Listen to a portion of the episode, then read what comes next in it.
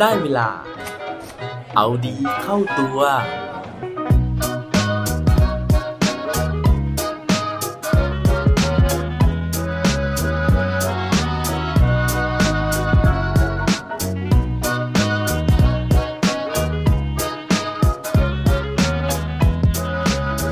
คุณรู้จักโอโมเตะนาชิกันไหมครับ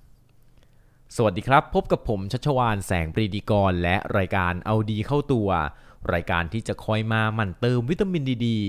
ด้วยเรื่องราวแล้วก็แรงบันดาลใจ เพื่อเพิ่มพลังแล้วก็ภูมิต้านทานในการใช้ชีวิตให้กับพวกเราในทุกๆวัน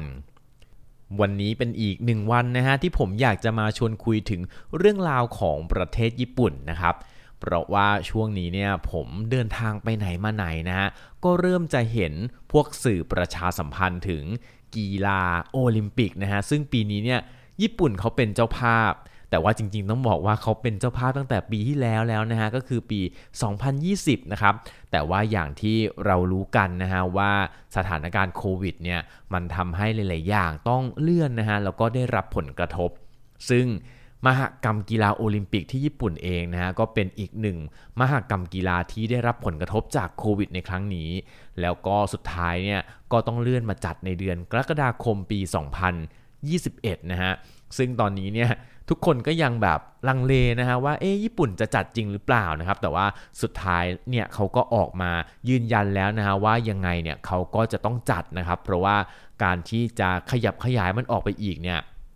มันจะมีผลกระทบแล้วก็ความเสียหายมากมาย ทั้งในเรื่องของจำนวนเงินนะฮะแล้วก็เรื่องของตารางเวลาที่มันจะไปกระทบกับการแข่งขันกีฬาอื่น ๆ อีกหลายประเภทเลยนะครับ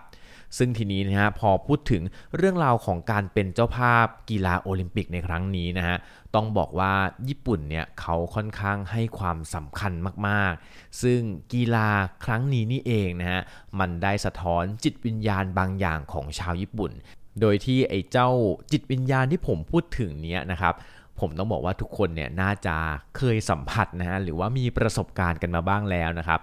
ด้วยการที่ถ้าเกิดว่าเราลองตั้งคำถามดูนะฮะว่า เวลาที่เราไปเที่ยวประเทศญี่ปุ่นนะครับนอกจากอาหารนอกจากวิวทิวทัศน์ต่างๆ แล้ว สิ่งที่เราประทับใจในประเทศญี่ปุ่นคืออะไร หลายๆ คนนะฮะก็มักจะตอบนะฮะว่าก็จะเป็นเรื่องของความปลอดภัยนะฮะเรื่องของน้ำจิตน้ำใจของคนญี่ปุ่นที่ไม่ว่าเรานะฮะจะหลงลืมอะไรไว้นะฮะทำอะไรหล่นไว้นะครับก็ปรากฏว่าเราเนี่ยมักจะได้รับคืนอย่างแน่นอนนะฮะคือเป็นประเทศที่เราไว้ใจได้นะครับ แล้วก็เวลาที่เราไปรับประทานอาหารตามร้านนะฮะหรือว่าไปใช้บริการของร้านค้าต่างๆเนี่ยเขาจะมีรายละเอียดบางอย่างที่เราไม่เคยเจอที่ไหนนะฮะอย่างบางคนเขาก็จะเล่านะครับว่าเวลาที่เราเข้าไปทานอาหารเสร็จปุ๊บนะครับออกจากร้านมาเนี่ยรองเท้าเนี่ยมันจะถูกวางสลับด้านนะฮะให้เราเนี่ยพร้อมใส่แล้วก็ออกจากร้าน หรือวิธีในการแบบ วางตะเกียบในการพับผ้าต่างๆเนี่ยสิ่งเหล่านี้นะครับที่มันเป็นดีเทลเป็นรายละเอียดเล็กๆน้อยๆเนี่ยแหละครับที่เขาเรียกว่าเป็นจิตวิญญาณการให้บริการแบบชาวญี่ปุ่น ซึ่ง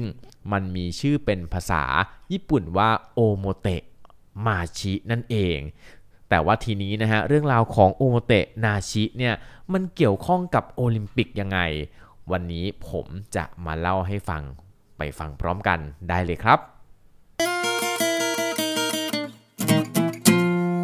เรื่องราวที่ผมเอามาเล่าสู่กันฟังในวันนี้นะฮะ มาจากหนังสือที่มีชื่อเดียวกับชื่อ episode เลยนะครับ ก็คือโอโมเตะนาชิจิตวิญญาณการบริการแบบญี่ปุ่น ซึ่งเขียนโดยด็อกเตอร์ด็อกเตอร์นะฮะไม่ใช่ด็อกเตอร์นะครับด็อกเตอร์กฤตินีพงษ์ธนเลิศนะฮะจากสำนักพิมพ์วีเลิร์นนะครับ โดยที่ดรธนกิจ ไม่ใช่ธนกิจ โอ้ผมเป็นอะไรไม่ทราบนะฮะดรกฤตินีนะครับ ท่านมีความชำนาญนะฮะในเรื่องราวของญี่ปุ่นนะครับ เพราะว่าเคยไปทำงานแล้วก็เหมือนมี host family อยู่ที่นู่นด้วยนะครับ ทีนี้นะฮะคุณกฤตินีเนี่ยก็ได้เล่านะครับถึงเรื่องราวความจริงจังนะฮะของ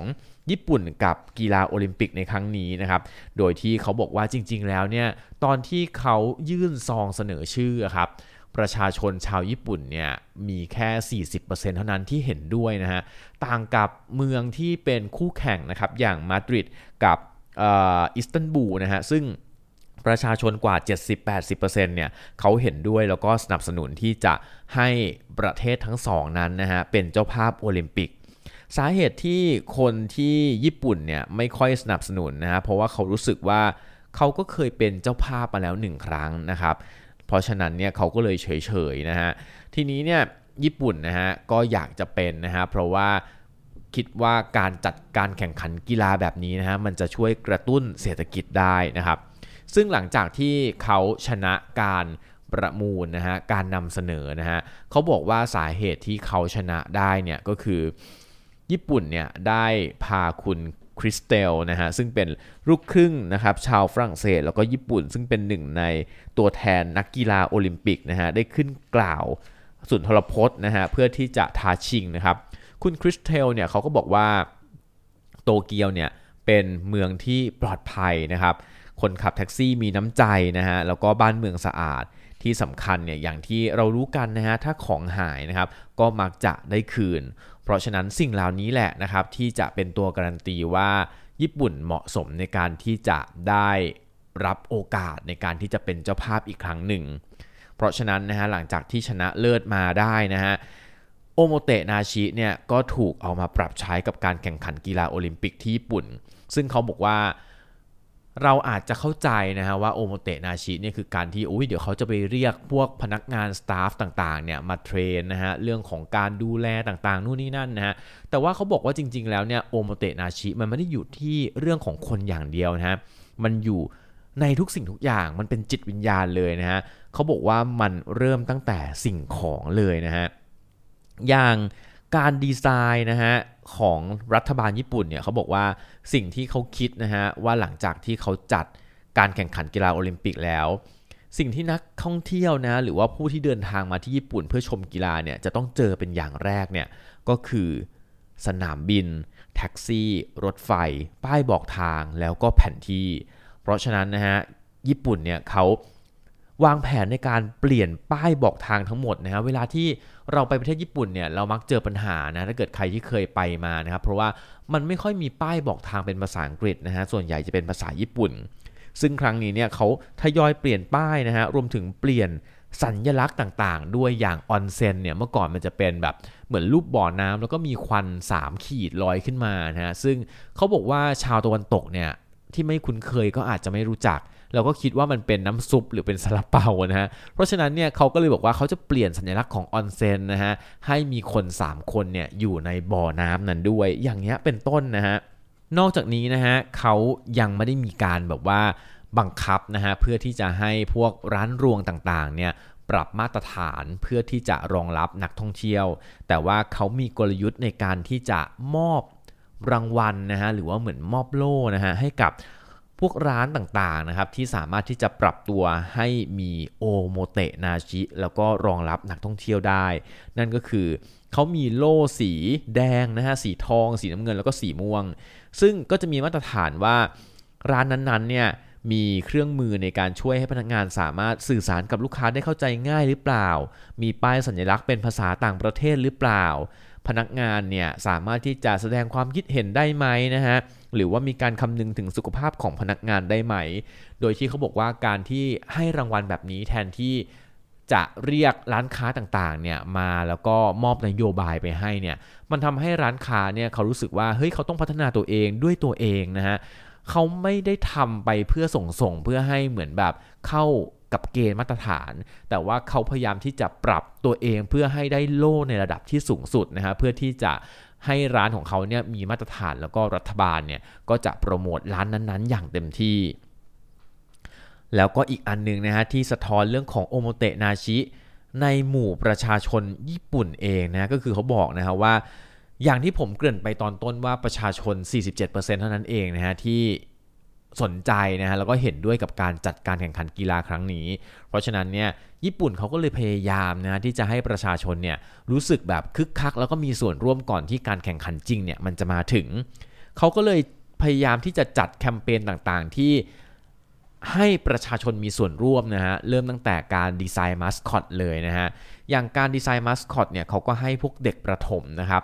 มาโหวตนะฮะว่ามาสคอตอันไหนนะฮะที่จะเป็นมาสคอตที่พวกเด็กๆชื่นชอบ โดยที่เขามองว่าการที่เขาให้เด็กประถมเนี่ยมาโหวตก็เพราะว่าเด็กเหล่านี้นะฮะจะเป็นอนาคตของชาตินะฮะเพราะฉะนั้นเนี่ยเขาอยากให้อนาคตของชาติเหล่านี้เนี่ยมีส่วนร่วมนะครับนอกจากนี้ผมเองนะฮะคิดว่าการที่เขาใช้เด็กๆแบบนี้เนี่ยมันจะสามารถที่จะดึงให้ผู้ปกครองเนี่ยเข้ามามีส่วนร่วมได้ง่ายขึ้นเหมือนกันไปด้วยนะครับ อีกอันนึงนะฮะที่เป็นไฮไลท์ของการแข่งขันครั้งนี้เลยก็คือเรื่องของเหรียญรางวัลนะครับ ซึ่งเขาอยากจะให้มันเป็นเหรียญรางวัลของทุกคน เพราะฉะนั้นเนี่ยก็เลยมีคอนเซปต์ในการที่จะทำเหรียญนี้ขึ้นมาจากโทรศัพท์มือถือที่ไม่ใช้แล้วนะฮะโดยที่การที่จะหล่อเหรียญรางวัล 5,000 เหรียญได้เนี่ยจะต้องใช้โทรศัพท์มือถือกว่า 600,000 เครื่องนะครับ เพราะฉะนั้นเขาก็เลยมีการรวบรวมโทรศัพท์มือถือตั้งแต่ปี 2017 นะฮะในเดือนเมษายนนะฮะโดยที่หน่วยงานต่างๆเนี่ยเขาก็ประชาสัมพันธ์กับประชาชนทั้งประเทศเลยให้เอามือถือเหล่านี้มาบริจาค นั่นก็เป็นตัวอย่างนะฮะแนวคิดนะครับของรัฐบาลญี่ปุ่นนะฮะในการที่จะสื่อสารนะครับแล้วก็ให้ ญี่ปุ่นเนี่ยพร้อมที่จะเป็นเจ้าภาพในการแข่งขันกีฬาโอลิมปิกนะฮะ โดยที่จะสะท้อนให้เห็นถึงความใส่ใจในรายละเอียดมากมายเลย ซึ่งถือเป็นจิตวิญญาณของการบริการแบบญี่ปุ่น ซึ่งจริง ๆ แล้วนะฮะในหนังสือเล่มนี้เนี่ยเขายังมีเรื่องราวนะฮะแล้วก็วิธีการในการที่จะ เข้าใจนะฮะแล้วก็ปรับใช้ไอ้เจ้าโอโมเตะนาชิเนี่ยอีกหลากหลายบทเลยนะฮะซึ่งเดี๋ยวในโอกาสถัดไปนะฮะผมอ่านแล้วจบแล้วนะฮะแล้วก็เดี๋ยวผมจะมาย่อยแล้วก็มาเล่าสู่กันฟังเหมือนเดิมนะฮะแต่ว่าวันนี้นะฮะระหว่างนี้ก็อยากจะเป็นกำลังใจให้กับประเทศญี่ปุ่นนะฮะเพราะว่าน่าสงสารมากๆเลยที่เป็นเจ้าภาพในช่วงนี้พอดีนะฮะยังไงก็เดี๋ยวสิ้นเดือนนี้นะฮะเรามาติดตามแล้วก็เป็นกำลังใจแล้วก็คอยลองสังเกตดูนะฮะว่า การแข่งขันกีฬาแบบ virtual หรือว่าแบบการถ่ายทอดแบบออนไลน์แบบนี้นะฮะที่เราเนี่ยไม่สามารถที่จะไปดูไปชมนะฮะแบบจริง ๆ ได้เนี่ยเขาจะยังสามารถที่จะสอดแทรกไอจิตวิญญาณแบบญี่ปุ่นแบบเนี้ยนะครับเข้าไปในการที่เขาจะส่งสารไปยังโลกภายนอกนะฮะหรือว่าประเทศอื่น ๆ ได้ยังไงบ้าง ถ้าเกิดใครสังเกตอะไรได้นะฮะหรือว่ามีเรื่องอะไรน่าประทับใจนะฮะอย่าลืมมาเล่าสู่กันฟังกันบ้างนะครับ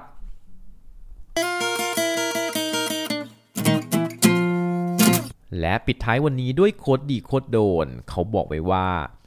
the smallest good deed is better than the grandest good intention การทำความดีนะฮะแม้จะเป็นเรื่องเล็กๆนะฮะแต่ว่าถ้ามันออกมาจากใจจริงของเรานะ ออกมาจากก้นบึ้งของหัวใจเนี่ยมันย่อมดีกว่าเรื่องดีใหญ่ๆนะฮะที่มันเป็นเพียงแค่การแสดงเท่านั้นครับ อย่าลืมกลับมาเอาดีเข้าตัวกันได้ทุกวันจันทร์ พุธ ศุกร์ พร้อมกด subscribe ในทุกช่องทางที่คุณฟัง รวมถึงกดไลค์ กดแชร์เพื่อแบ่งปันเรื่องราวดีๆ ให้กับเพื่อนๆของคุณผ่านทุกช่องทางโซเชียลมีเดีย สุดท้ายนี้ขอให้วันนี้เป็นวันดีๆ ของพวกเราทุกคน สวัสดีครับ